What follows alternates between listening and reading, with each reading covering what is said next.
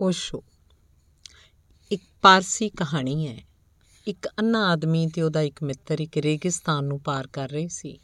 ਉਹ ਦੋਵੇਂ ਅਲੱਗ-ਅਲੱਗ ਸਫ਼ਰ ਤੇ ਨਿਕਲੇ ਸੀ। ਰਾਹ 'ਚ ਮਿਲਣਾ ਹੋ ਗਿਆ। ਉਸ ਅੱਖ ਵਾਲੇ ਆਦਮੀ ਨੇ ਉਸ ਅੰਨੇ ਆਦਮੀ ਨੂੰ ਆਪਣੇ ਨਾਲ ਲੈ ਲਿਆ ਤੇ ਕੁਝ ਦਿਨ ਨਾਲ-ਨਾਲ ਚੱਲੇ।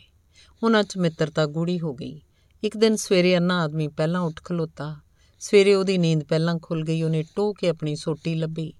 ਮਾਰੂਥਲ ਦੀ ਰਾਤ ਸੀ, ਠੰਡ ਦੇ ਦਿਨ ਸੀ ਸੋਟੀ ਤਾਂ ਉਹਨੂੰ ਨਹੀਂ ਮਿਲੀ। ਇੱਕ ਸੱਪ ਪਿਆ ਹੋਇਆ ਸੀ ਜੋ ਠੰਡ ਦਾ ਮਾਰਿਆ, ਇੱਕਦਮ ਸੁੰਗੜ ਕੇ ਸਖਤ ਹੋ ਗਿਆ ਸੀ। ਉਹਨੇ ਉਹਨੂੰ ਚੁੱਕ ਲਿਆ।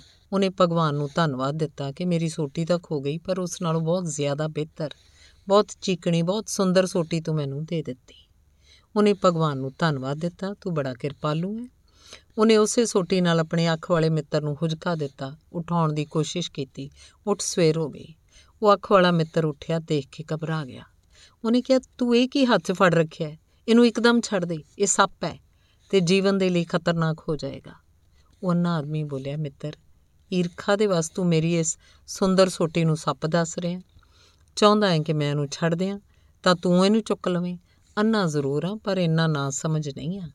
ਉਸ ਅੱਖ ਵਾਲੇ ਆਦਮੀ ਨੇ ਕਿਹਾ, ਪਾਗਲ ਹੋ ਗਿਆ ਇਹਨੂੰ ਇੱਕਦਮ ਛੱਡ ਦੇ, ਇਹ ਸੱਪ ਹੈ ਤੇ ਜੀਵਨ ਦਾ ਖਤਰਾ ਹੈ।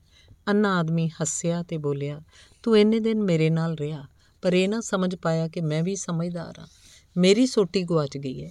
ਪਰਮਾਤਮਾ ਨੇ ਇੱਕ ਸੁੰਦਰ ਸੋਟੀ ਮੈਨੂੰ ਦੇ ਦਿੱਤੀ ਹੈ, ਤਾਂ ਤੂੰ ਉਹਨੂੰ ਸੱਪ ਦੱਸ ਰਿਹਾ ਉਹ ਅੰਨਾ ਆਦਮੀ ਗੁੱਸੇ 'ਚ ਮਿੱਤਰ ਦੀ ਈਰਖਾ ਤੇ ਸਾੜੇ ਨੂੰ ਵੇਖ ਕੇ ਆਪਣੇ ਰਾਹ ਤੇ ਚੱਲ ਪਿਆ।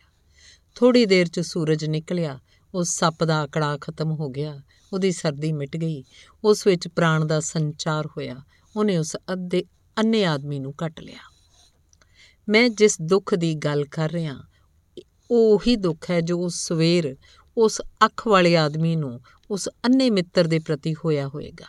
ਉਵੇਂ ਇੱਕ ਦੁੱਖ ਸਾਨੂੰ ਚਾਰੇ ਪਾਸੇ ਜੋ ਲੋਕ ਦਿਖਾਈ ਪੈਂਦੇ ਐ, ਉਹਨਾਂ ਦੇ ਪ੍ਰਤੀ ਮੈਨੂੰ ਮਹਿਸੂਸ ਹੁੰਦਾ ਹੈ ਉਹ ਜੋ ਅਸੀਂ ਹੱਥ 'ਚ ਫੜ ਰੱਖਿਆ ਉਹ ਸੋਟੀ ਨਹੀਂ ਹੈ ਉਹ ਜੋ ਹੱਥ 'ਚ ਫੜਿਆ, ਉਹ ਸੱਪ ਹੈ ਪਰ ਜੇ ਮੈਂ ਉਹਨਾਂ ਨੂੰ ਕਹਾਂ ਵੀ ਇਹ ਸੱਪ ਹੈ ਤਾਂ ਸ਼ਾਇਦ ਉਹਨਾਂ ਦੇ ਮਨ 'ਚ ਹੋਵੇ, ਪਤਾ ਨਹੀਂ ਕਿਸ ਈਰਖਾ ਦੇ ਵਸ ਪਤਾ ਨਹੀਂ ਕਿਸ ਕਾਰਨ ਸਾਡੀਆਂ ਸੋਟੀਆਂ ਨੂੰ ਸੱਪ ਦੱਸਿਆ ਜਾ ਰਿਹਾ ਹੈ। ਅਜਿਹਾ ਨਾ ਸੋਚਣਾ ਕਿ ਤੁਹਾਡੇ ਗੁਆਂਢ 'ਚ ਜਿਹੜੇ ਬੈਠੇ ਆ, ਉਹਨਾਂ ਦੀ ਖਾਤਰ ਕਹਿ ਰਿਹਾ। ਬਿਲਕੁਲ ਤੁਹਾਡੀ ਖਾਤਰ ਕਹਿ ਰਿਹਾ। ਤੁਹਾਡੇ ਸਭ ਦੇ ਹੱਥਾਂ 'ਚ ਮੈਨੂੰ ਸੱਪ ਦਿਖਾਈ ਪੈਂਦੇ ਐ ਤੁਸੀਂ ਜਿਨ੍ਹਾਂ ਨੂੰ ਸਹਾਰੇ ਸਮਝਿਆ ਡੰਗੋਰੀਆਂ ਸਮਝਿਆ ਉਹ ਕੋਈ ਸਹਾਰੇ ਨਹੀਂ ਹੈ, ਉਹ ਕੋਈ ਡੰਗੋਰੀਆਂ ਨਹੀਂ।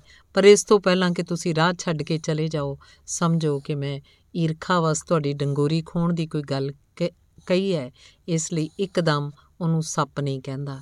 ਸਹਜੇ ਸਹਜੇ ਤੁਹਾਨੂੰ ਸਮਝਾਉਣ ਦੀ ਕੋਸ਼ਿਸ਼ ਕਰਦਾ ਕਿ ਜੋ ਤੁਸੀਂ ਫੜਿਆ ਹੈ, ਉਹ ਗਲਤ ਹੈ। ਧੰਨਵਾਦ।